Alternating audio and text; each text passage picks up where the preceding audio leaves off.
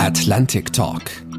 Sicherheits- und außenpolitische Analysen, Strategien und diplomatische Optionen. Ein Podcast der Deutschen Atlantischen Gesellschaft. Ich begrüße Sie sehr herzlich zu diesem Atlantic Talk Podcast. Ich bin Oliver Weiland, Ihr Host und Moderator dieser 53. Folge heute zum Krieg in der Ukraine. Wie lange müssen wir dieses Grauen über die vergangenen zwei Jahre hinaus noch ertragen? Wie ließ es sich beenden? Und wem dient, wem schadet die allseits erwartete lange Fortsetzung dieses Krieges eigentlich am meisten? Wie verändern sich militärische Taktiken und Strategien zurzeit und was sagt das große Credo des Westens, man wolle nicht in den Krieg eingreifen, aber die Ukraine so lange wie nötig unterstützen eigentlich aus. Für den französischen Präsidenten Emmanuel Macron jedenfalls nicht das gleiche wie für den deutschen Bundeskanzler Olaf Scholz, wenn der eine jede Beteiligung westlicher Soldaten kategorisch ablehnt und der andere laut genau über die Entsendung von Bodentruppen nachdenkt. Ich freue mich auf die Antworten und Einschätzungen dazu von meinem heutigen Gast, Nico Lange von der Münchner Sicherheitskonferenz. Nico Lange arbeitet seit Juli 2022 bei der Münchner Sicherheitskonferenz als Senior Fellow der Zeitenwende-Initiative. Bis dahin hat der Politikwissenschaftler als Zeitsoldat in Deutschland, Dänemark und Polen in verschiedenen NATO-Stäben gearbeitet und war dann Leiter des Leitungsstabes im Bundesministerium der Verteidigung unter Ministerin Kramp-Karrenbauer. Als Freiwilliger hat Lange auch an Einsätzen im Kosovo sowie in Bosnien und Herzegowina teilgenommen und weiß, was Krieg bedeutet. Seine Arbeit hat ihn nach Washington geführt, ebenso in die Ukraine, wo der damalige Präsident Janukowitsch ihn kurzzeitig verhaften ließ. Außerdem hat Nico Lange, heute nicht vorstellbar, an der Universität von St. Petersburg als Gastdozent gelehrt. Herzlichen Dank, dass Sie heute Zeit gefunden haben. Herzlich willkommen, Nico Lange. Danke für die Einladung, ich freue mich. Wenn Sie, Herr Lange, unter freiem Geleit, sag ich mal, jungen Politikstudenten in St. Petersburg heute eine Vorlesung halten könnten, worüber würden Sie reden? Das ist eine interessante Vorstellung, weil ich glaube, dass die Studenten von damals und die Studenten von heute sich sehr unterscheiden, weil die jetzigen natürlich nichts anderes kennen als das System Putin und das autoritäre Regime, das dort in Russland herrscht. Ich würde, glaube ich, die Frage darauf richten wollen, wie sie eigentlich Erfolg definieren und wie sie eigentlich ausmachen, dass Russland ein gutes Land ist. Weil mir scheint, dass der entscheidende Unterschied zwischen uns und dem imperialistischen Russland gerade darin besteht, dass man in Russland nicht so viel Wert darauf legt, wie die einzelnen Menschen leben, sondern Hauptsache ist, dass andere Angst vor einem haben, während man bei uns ja sehr stark darauf achtet, wie gibt's eigentlich die Möglichkeiten zur Selbstverwirklichung, wie ist die Lebensqualität der einzelnen Menschen. Und das ist genau der Unterschied der Wandlung, die ja Deutschland durchgemacht hat nach dem Ende des Zweiten Weltkrieges, wo wir unseren Fokus verschoben haben. Wir waren, glaube ich, früher auch mal so, dass wir stolz darauf waren, dass andere Angst vor uns haben. Deswegen kann man vielleicht glaubwürdig darüber reden. Aber leider kann ich gerade nicht nach St. Petersburg und dort mit Studenten reden. Ich danke Ihnen für den Einstieg. Wenn wir über die konkreten Dinge des Krieges reden, diesen Bogen nicht zu vergessen, finde ich sehr wichtig.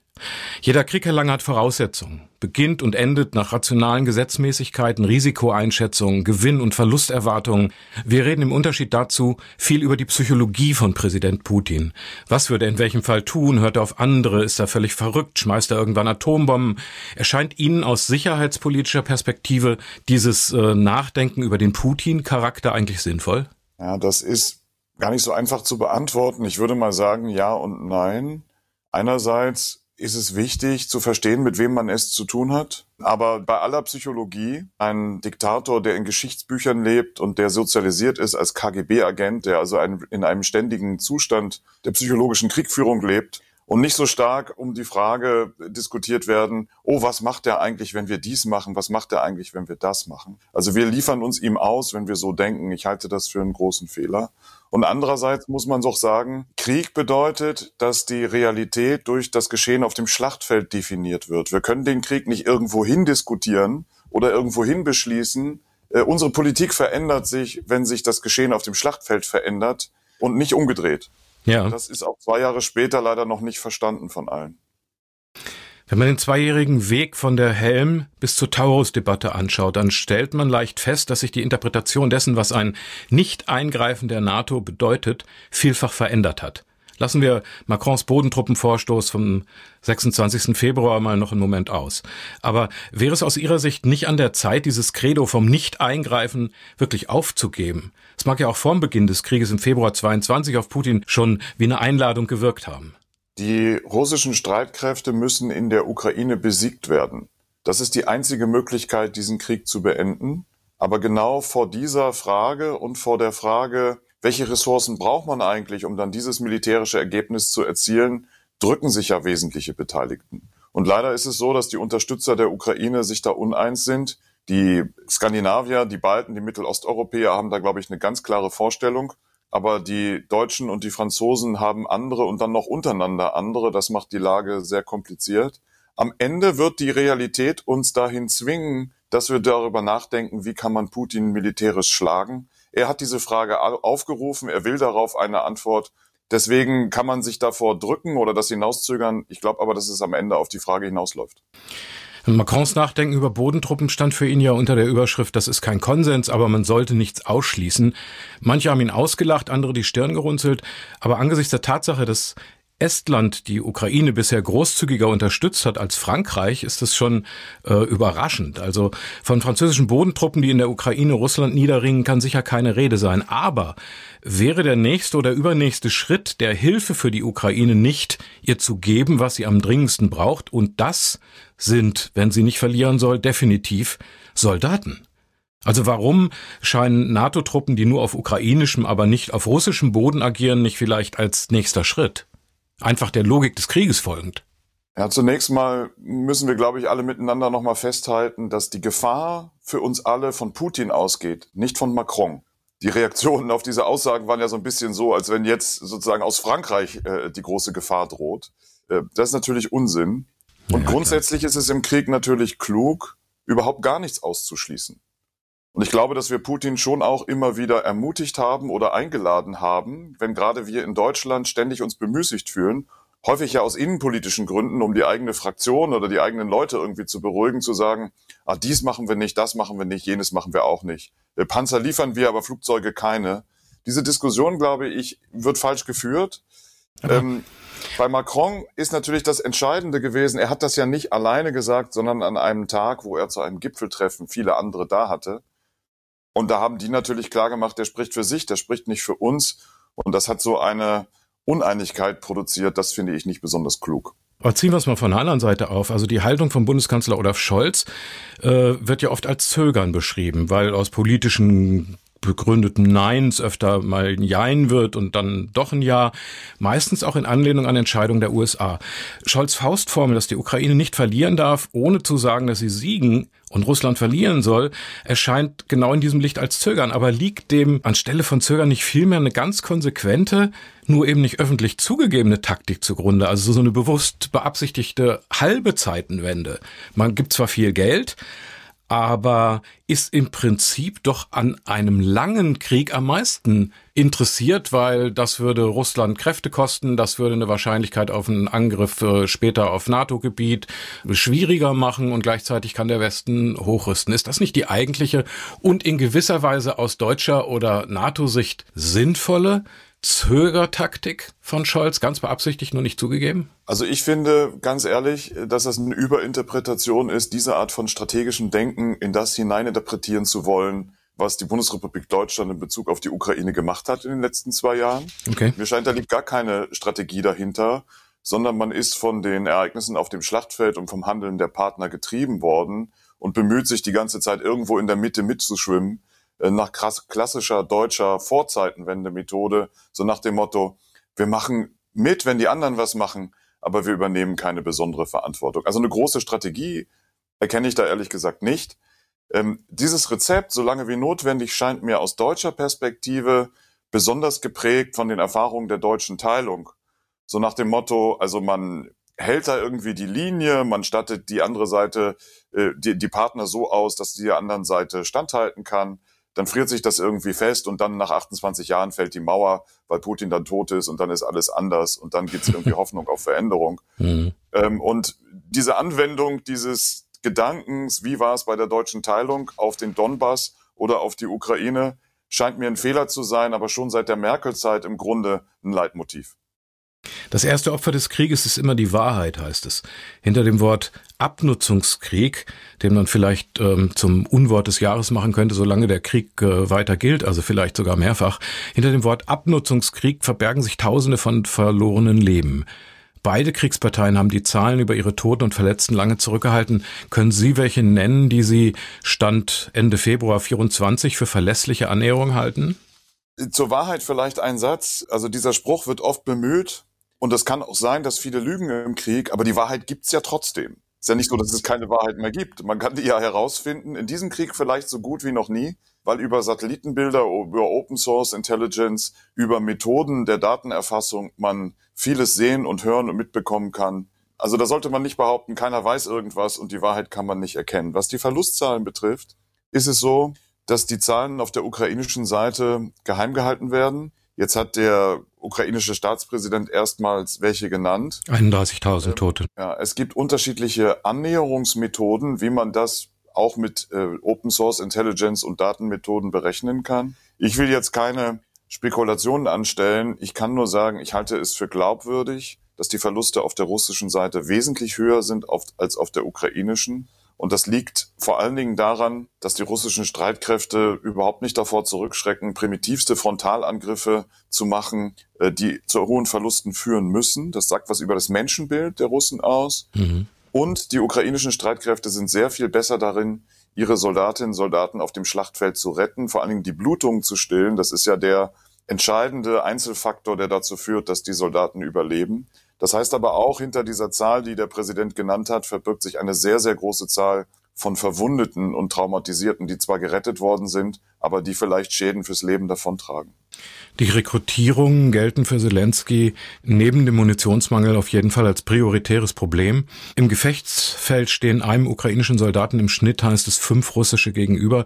Kann sich die Ukraine diese Schlachten denn, wie Sie eben gesagt haben, die auch viel Blut kosten, weiterhin leisten oder muss die Ukraine notgedrungen ihre Strategie und stärker auf Verteidigung umstellen? Also vielleicht auch Geländeverluste hinnehmen, um die eigenen ausgelaugten Kräfte zu schonen und aufzufüllen wie jetzt äh, in Avdiivka oder bevorstehen vielleicht auch ähm, relativ aktuell in dem Dorf äh, Robotynje, wo angeblich 120.000 russische Soldaten jetzt in Stellung gebracht worden sein sollen. Ja, die Ukraine hat Probleme mit ihren Ressourcen. Das betrifft die Truppe, also erschöpfte Kräfte, die lange nicht rotiert worden sind, wo die Mobilmachung eben das ungelöste Problem ist und vor allen Dingen Artilleriemunition und Luftverteidigung. Und das ist der Strategiewechsel, den wir in den letzten Wochen beobachtet haben. Die Ukrainer halten nicht mehr jeden Meter und jede Ortschaft des eigenen Gebiets, sondern sie verzögern. Das heißt, sie tauschen im Grunde Land für Zeit und sind gezwungen, dabei immer wieder auch eigene Gebiete aufzugeben. Die entscheidende Frage wird dann sein, wann führt das dazu, dass der russische Angriff erschöpft ist? Aber wir müssen uns darauf einstellen, dass in den nächsten Wochen und möglicherweise Monaten wir immer von weiteren Ortschaften hören, insbesondere im Osten der Ukraine, die von den Russen zerstört worden sind und eingenommen worden sind. Aber außer sechsstelligen Zahlen an Toten und Verletzten, immensen Kosten, untergegangenen Kriegsschiffen, minimalen Landgewinnen und zerschossenen Städten hat Putin seinem Volk doch immer noch wenig vorzuweisen. Wann fällt ihm das alles auf die Füße, seine Sonderaktion? Wenn, wenn es weiter so ein Stellungskrieg und Abnutzungskrieg wird, mal ein bisschen zurück, mal ein bisschen vor, Wem nutzt diese langfristige Kriegsstrategie am meisten? Also Putin hat seine militärischen Ziele nicht erreicht. Und es ist auch nicht absehbar, dass er seine militärischen Ziele erreichen wird. Er hält sie aber aufrecht. Und das ist vielleicht auch, auch wenn das äh, gefährlich ist, diese Vergleiche zu machen, eine Parallele zwischen Putin und Hitler bei diesen Angriffskriegen, dass die sich in solche militärischen Abenteuer stürzen, und dann glauben, dass sie während des Krieges herausfinden, wie sie das Problem eigentlich lösen.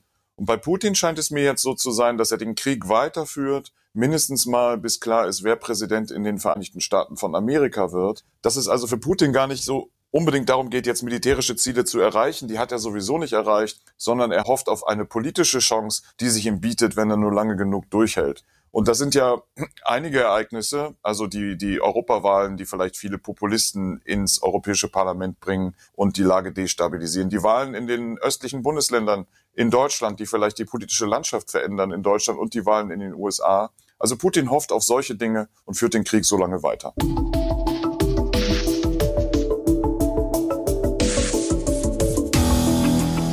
Sie sind Mitorganisator der Münchner Sicherheitskonferenz nah dran an den nicht öffentlichen Diskussionen zur Ukraine. Was hat sich in München für die schnellere Umsetzung von Lieferzeiten, besserer Koordination von Politik und Wirtschaft in Bezug auf die notwendigen Planungssicherheiten der Rüstungsindustrie verbessert? Es gab ja eine ganze Menge äh, inoffizielle Vereinbarungen und Papiere. Ich glaube, die entscheidende Veränderung ist, dass man begriffen hat, in Bezug auf die Hilfe für die Ukraine, aber auch in Bezug auf unsere eigene Sicherheit, dass Technologie und Industrie Teil der Sicherheitspolitik sind. Und dass man deswegen diese technologischen und industriellen Faktoren immer mitbedenken und einbeziehen muss. Und wenn man sieht, dass es jetzt ein bilaterales Abkommen gibt zwischen Deutschland und der Ukraine, das ist ja am ersten Tag der Münchner Sicherheitskonferenz, zwar in Berlin, aber doch an dem Tag unterzeichnet worden, mhm. und dass direkt danach konkrete Gespräche angefangen haben, dass auch deutsche Unternehmen mit der Ukraine mittlerweile Vereinbarungen getroffen haben, um dort Wartung und Instandsetzung zu machen, Produktion, technologische Partnerschaften. Also da ist, glaube ich, jetzt eine bessere Grundlage da. Und der Kontrast war bei der Münchner Sicherheitskonferenz mit Händen zu greifen. Also das, was auf der Bühne geschah, außer den Highlights von Frau Nawalnaja und von Präsident Zelensky, haben sehr viele als enttäuschend empfunden und es war auch eine recht gedämpfte Stimmung da aber hinter den Kulissen sehr, sehr viel praktische Gespräche, sehr, sehr viel konstruktives, ergebnisorientiertes und eben nicht nur politische Erklärung, sondern handfeste Fortschritte, insbesondere auch bei Technologie und Industrie. Also in dem deutschen Sicherheitsabkommen, was immerhin äh, eine Laufzeit von zehn Jahren hat, ist auch nicht ganz gewöhnlich, äh, werden ja auch konkrete Sachen angesprochen, wie die Panzerhaubitzen, Munition, äh, Skynex, Luftabwehrsysteme und weitere Raketen fürs Iris-T-System. Ähm, was bedeutet diese Zehnjährigkeit da drin? Ich meine, insgesamt eine Sicherheitsgarantie ist das ja nicht, aber trotzdem zehn Jahre Verbindlichkeit. Wie bedeutend schätzen Sie das ein? Ja, der entscheidende Punkt ist, dass das einen Rahmen schafft für alle Akteure, die sich in dem Feld bewegen. Also es gibt ein offizielles Abkommen zwischen der Bundesrepublik und der Ukraine. Die Ziele sind klar. Und jetzt können wirtschaftliche Akteure äh, können miteinander arbeiten und können sich auf diesen Rahmen verlassen und abstützen. Und das halte ich für sehr wichtig. Und ich würde das nicht unterschätzen. Natürlich ist es vieles in diesem Abkommen nicht in rechtlicher Verbindlichkeit formuliert und ist auch keine Garantie, aber man sieht schon, dass dieser Rahmen hilft. Und für aus ukrainischer Perspektive ist es natürlich so, Deutschland ist jetzt eins von insgesamt 32 Ländern, mit denen man solche Abkommen schon abgeschlossen hat oder gerade noch verhandelt. Und da ergibt sich natürlich ein tragfähiges Netz an Unterstützung, die jetzt über diese Ad-Hoc-Lieferungen hinausgeht und eine langfristige Grundlage schafft für die Planung der ukrainischen Streitkräfte. Und das ist ja wichtig, nicht nur um den Krieg zu gewinnen, sondern das ist auch wichtig, um danach so wehrhaft zu sein, dass man einfach nicht mehr wieder überfallen werden kann.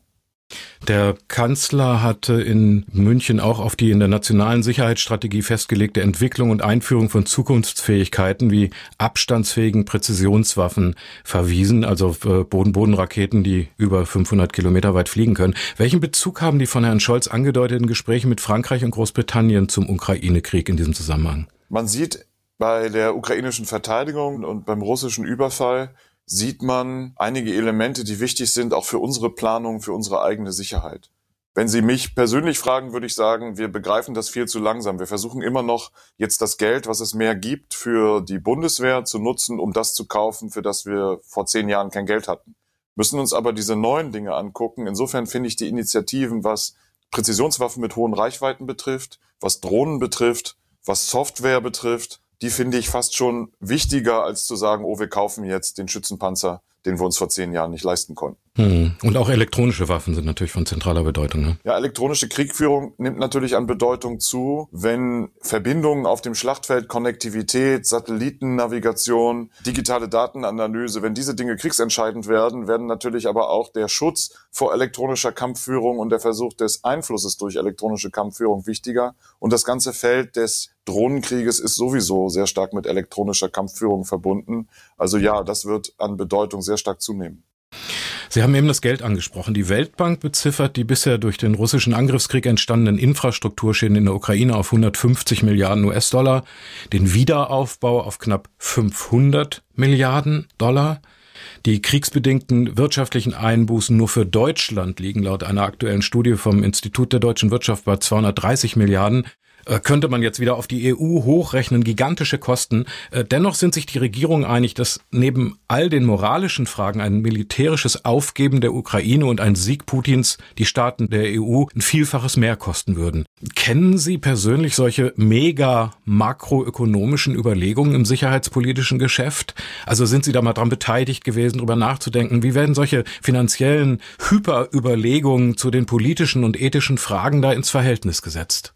Also ich glaube, das ist gut, wenn man diese Überlegungen immer wieder anstellt, ähm, obwohl es natürlich schwierig ist, ähm, wenn man das jetzt mal, was sie erwähnt hat, wenn man das mal projiziert, unser völliges moralisches und ähm, werteorientiertes Versagen, das wäre es ja, wenn wir die Ukraine nicht unterstützen gegen diesen Angriffskrieg, makroökonomisch aufzuwiegen. Mhm. Aber selbst wenn man rein nüchtern ökonomisch drauf guckt, ist vollkommen klar, ein Russland, ein imperiales Russland, das sich die Ukraine einverleibt, um dann zu versuchen, den europäischen Kontinent zu dominieren. Darum geht's Putin ja, wäre für uns alle noch viel teurer als Hilfe für die Ukraine und Wiederaufbau der Ukraine. Und der entscheidende Punkt bei den Summen für den Wiederaufbau der Ukraine ist doch, dass in der Ukraine sehr große wirtschaftliche Chancen liegen, dass wir von einer Erweiterung von NATO und EU sehr stark profitieren im Bereich der Sicherheit, aber eben auch wirtschaftlich und dass die Wiederaufbaumaßnahmen in der Ukraine doch funktionieren können, wenn man es schafft, dass man da privates Kapital anzieht, dass man so viel Sicherheit schafft, dass Leute da investieren. Und dann ist man ganz schnell bei der Verbindung zwischen Sicherheit und Wiederaufbau, wo am Ende keine Wege an der Frage nach einer NATO-Mitgliedschaft der Ukraine vorbeiführen werden, weil die Investoren sagen, das ist die Sicherheit, die wir brauchen. Und dann gehen wir auch in die Ukraine und dann entwickelt sich da auch eine große wirtschaftliche Dynamik. Klar ist bei den Ziffern, man kann nicht sagen, dass wir das jetzt mit unserem Steuergeld schaffen, diese enormen Summen aufzubringen, um die Ukraine wieder aufzubauen. Wir brauchen da private Investitionen. Ich habe mir, weil Sie jetzt gerade Aufnahme der Ukraine in die NATO sagten, ich habe mir von jemandem erzählen lassen, dass der stellvertretende äh, Vorsitzende des Sicherheitsausschusses der Duma bei einer Sicherheitskonferenz in Indien völlig frei und unbedenklich äh, darüber nachgedacht hat, wie es ist, wenn Russland denn dann demnächst äh, irgendwann Finnland angreift.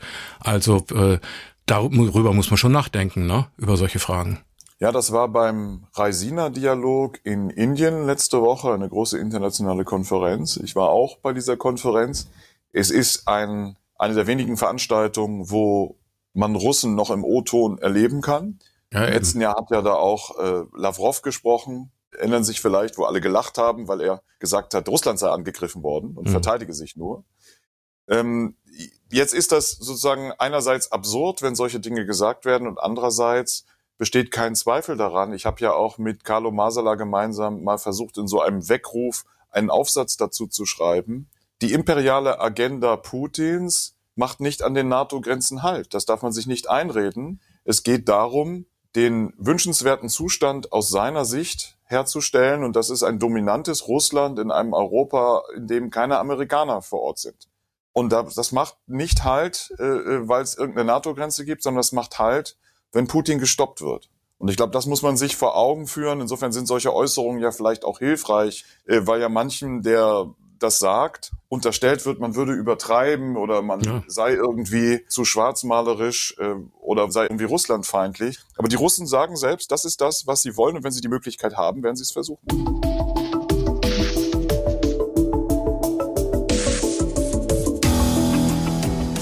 Wir haben bisher, wie soll ich sagen, nicht von oben herab, das hoffentlich nicht, aber doch mit Abstand und aus der Distanz und einer gewissen Nüchternheit auf die Ukraine geschaut.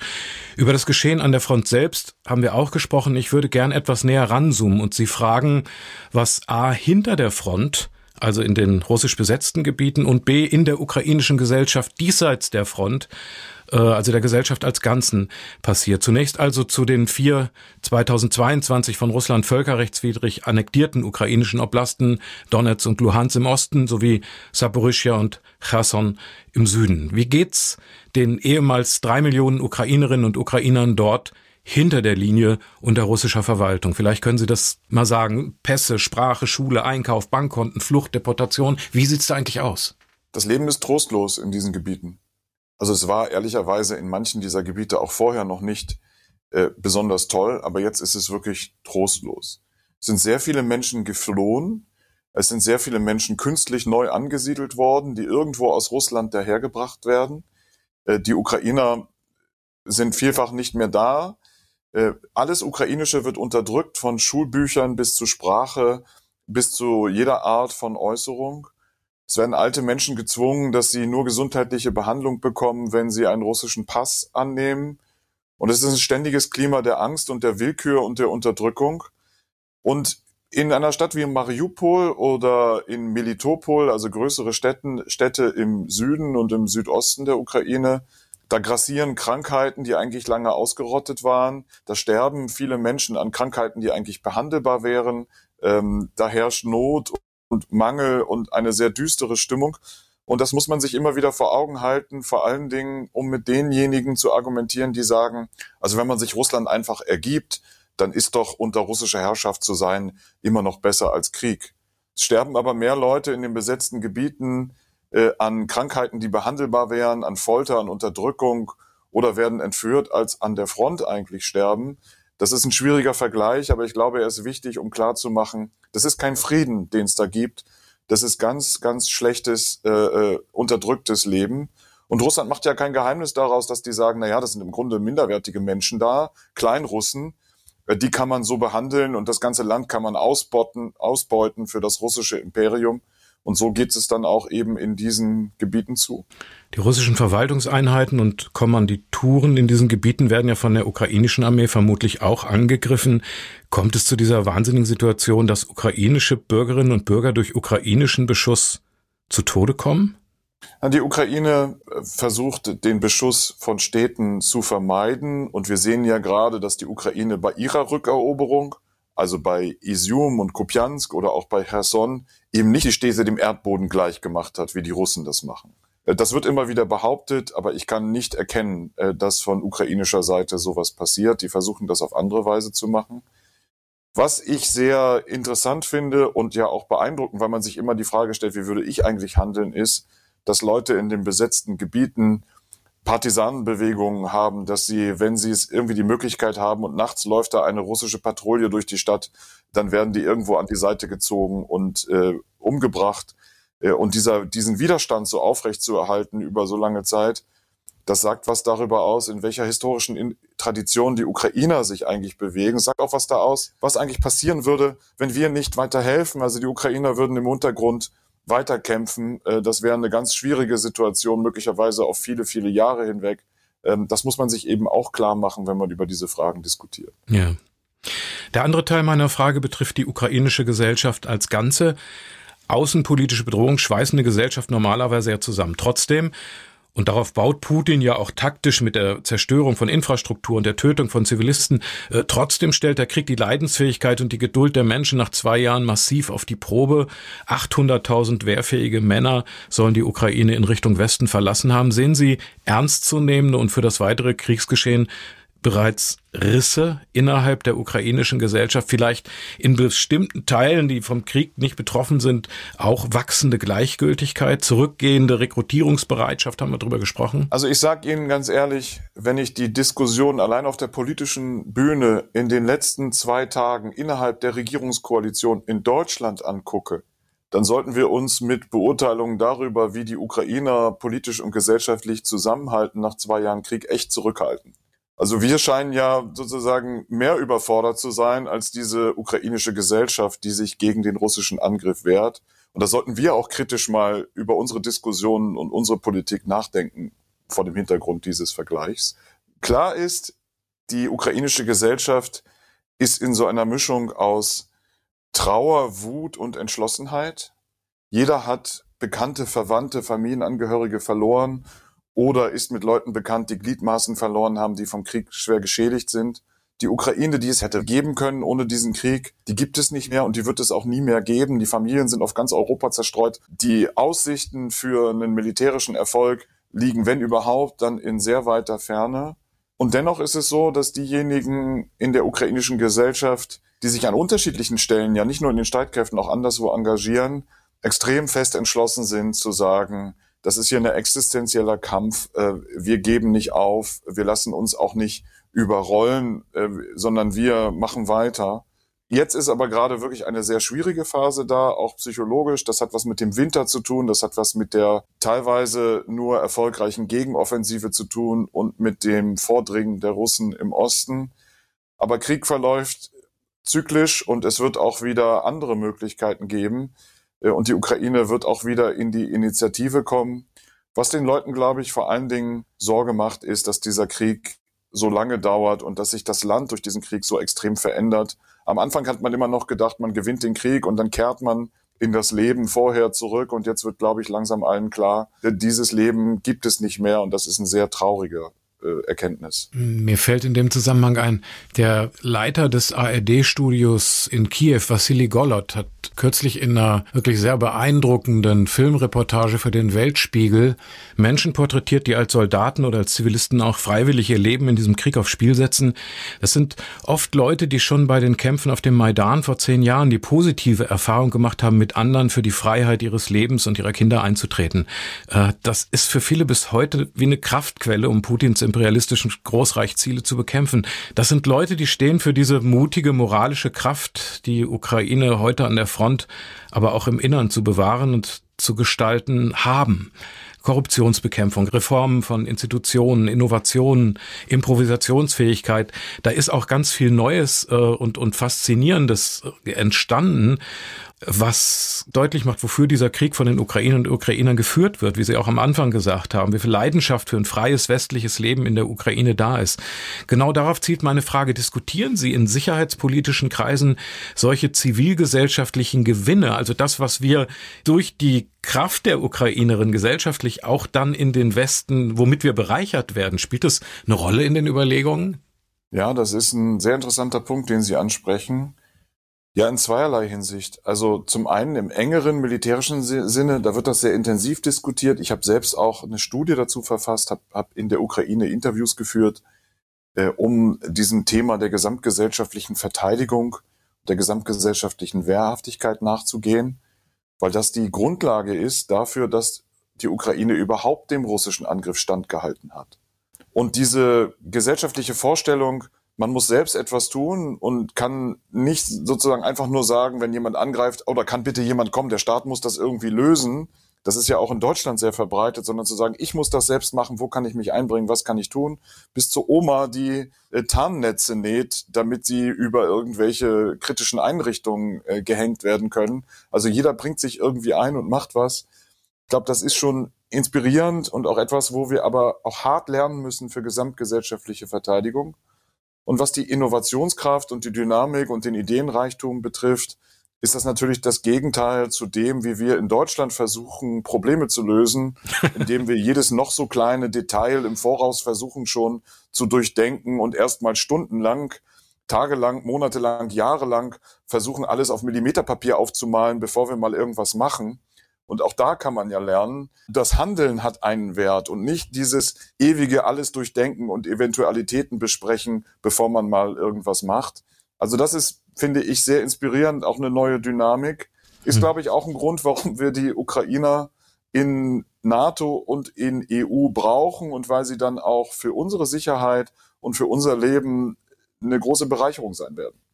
Wenn Sie als Botschafter der Zeitenwende durch Deutschland touren, ich sag mal von Stadthalle zu Stadthalle, auf den Podien mit den Menschen ins Gespräch kommen, wie ist Ihr Eindruck da? Sind die Leute bereit zu eigenem, in ihrem Leben spürbaren Engagement für die Ukraine, wenn man ihnen Wege dafür aufzeigt? Oder bleibt das ein distanziert, opportunistischer Blick? Hauptsache Putin greift nicht auch das Baltikum an, zündet keine Atombombe, steht nicht bald vor den Toren Berlins und so. Gibt es eine Solidarität des Herzens? Also die gibt es auf jeden Fall und insgesamt merken wir bei diesen Townhalls von Zeitenwende on Tour, aber auch bei den Gesprächen, die wir in Schulen machen oder auch Betriebsversammlungen und überall, wo man mit vielen Menschen zusammenkommen kann, dass die Menschen großes Interesse haben, dass sie häufig Nachfragen haben. Und man hat aus den sozialen Netzwerken immer den Eindruck, da würden nur ganz kritische Fragen gestellt oder die Leute würden russische Propaganda wiederholen äh, oder irgendwie äh, merkwürdige Dinge sagen. Das gibt es auch, aber die große Mehrheit der Menschen in Deutschland, die hat eher Nachfragen, die sucht nach Orientierung und noch klar, nach Klarheit und hat das Gefühl, dass Politik ihnen oft diese Orientierung und diese Klarheit auch bei unangenehmen Nachrichten äh, versucht vorzuenthalten. Deswegen sind diese Gespräche sehr wichtig und es ist schon sehr beeindruckend, wie die deutsche Zivilgesellschaft äh, sich engagiert für die Ukraine und das auch nach zwei Jahren immer noch tut. Und alle Umfragen zeigen ja auch, dass die Zustimmung dazu, mehr Waffen zu liefern, der Ukraine stärker zu helfen, ja zuletzt sogar gestiegen ist. Und was ich allein für Initiativen kenne aus Deutschland, aus unterschiedlichsten Gegenden, die die Ukraine vorher gar nicht kannten, wo Leute da jetzt ständig hinfahren oder Drohnen kaufen oder irgendeine andere Art von Ausstattung und Ausrüstung. Also das würde ich nicht, das würde ich nicht unterschätzen. Da gibt es schon eine große Bereitschaft. Es gibt in der Politik eher das Problem, dass man nicht so pragmatisch ist wie die Menschen insgesamt und dass man liebgewordene ideologische Vorstellungen, die man 30 Jahre lang gepflegt hat, irgendwie nicht abstreifen kann. Das sehen wir ja auch in den letzten Tagen wieder. Die Menschen sind da sehr pragmatisch in Deutschland, aber sie brauchen eben Klarheit, Orientierung, Information und das versuchen wir zu bieten. Es gibt zwei graue Elefanten, die ich in diesem Podcast gar nicht versucht habe, durch den Ring zu ziehen. Das ist erstens der Name des ehemaligen und eventuell nächsten Präsidenten der USA lasse ich jetzt auch. Und zweitens die damit verbundene Frage nach einer neuen europäischen und damit auch deutschen Nuklearstrategie. Müssen wir das ansprechen? Man kann grundsätzlich dazu sagen, dass die Frage, warum eigentlich amerikanische Steuerzahler dauerhaft mehr für die europäische Sicherheit tun sollen als die Europäer selbst, eine legitime Frage ist. Jetzt gibt es unterschiedliche Arten und Weisen, die vorzutragen und äh, wie das äh, Trump macht, ist sicherlich eine sehr unangenehme Art und auch eine falsche Art, das vorzutragen. Es ist aber ein wahrer Kern dahinter und mit dem muss man sich beschäftigen. Was die nuklearen Fragen betrifft, haben wir europäische Partner, die über Nuklearstreitkräfte verfügen, Frankreich und Großbritannien. Und es spricht viel dafür, mit diesen Partnern innerhalb der NATO Gespräche zu führen und auch über Eventualitäten zu reden. Aber es spricht sehr viel dafür, das nicht öffentlich zu machen. Welche, sagen wir, zwei Entscheidungen wünschen Sie sich im Moment für die Menschen in der Ukraine am meisten? Wir müssen als Partner der Ukraine klar machen, was unser Ziel der militärischen Unterstützung ist. Also das, die dosierte Unterstützung hat zwar dazu geführt, dass Putin seine militärischen Ziele nicht erreicht hat, ist aber ein, das Rezept für einen sehr langen Krieg, ähm, wo die Ukraine die Kosten zu tragen hat. Wir brauchen da eine Klärung unserer Ziele, damit wir dann auch sagen können, das sind die Ressourcen, die wir aufwenden. Und das Zweite, was ganz wichtig ist, keine Angst mehr vor Putin. Das ist, das kann man sich immer nur wieder vergegenwärtigen. Keine Angst vor Putin und keine Taktiererei mit dieser Angst oder noch gezieltes Schüren der Angst. Ich glaube, Davon lebt er als KGB-psychologischer Kriegführer. Und wenn man keine Angst mehr vor Putin hat, dann ist der Blick auch klar auf das, was passieren muss, damit es Frieden gibt. Und dafür muss Putin in der Ukraine geschlagen werden. Und das ist dann das, was Sie unter der Voraussetzung des freien Geleits auch in Petersburg den Studenten erklären wollten am Beginn unseres Gesprächs. Das war der Atlantic Talk Podcast mit dem Politikwissenschaftler und Senior Fellow der Münchner Sicherheitskonferenz Zeitenwende Initiative Nico Lange. Herzlichen Dank für Ihre Zeit und Ihre Einordnung. Alles Gute für Sie. Gerne, danke für die Einladung. Und alles Gute wünsche ich auch unseren Hörerinnen und Hörern. Schön, dass Sie wieder dabei gewesen sind. Den Atlantic Talk Podcast kann man über den Knopf in der Bahn oder beim Joggen hören, geht aber auch laut mit Freunden und anschließender Diskussion. Ich freue mich über beides. Auch bei der nächsten Folge zu hören ab dem letzten Donnerstag im März. Und damit sage ich Tschüss, alles Gute. Ihr Moderator Oliver Weiland. Atlantic Talk. Sicherheits- und außenpolitische Analysen, Strategien und diplomatische Optionen. Ein Podcast der Deutschen Atlantischen Gesellschaft.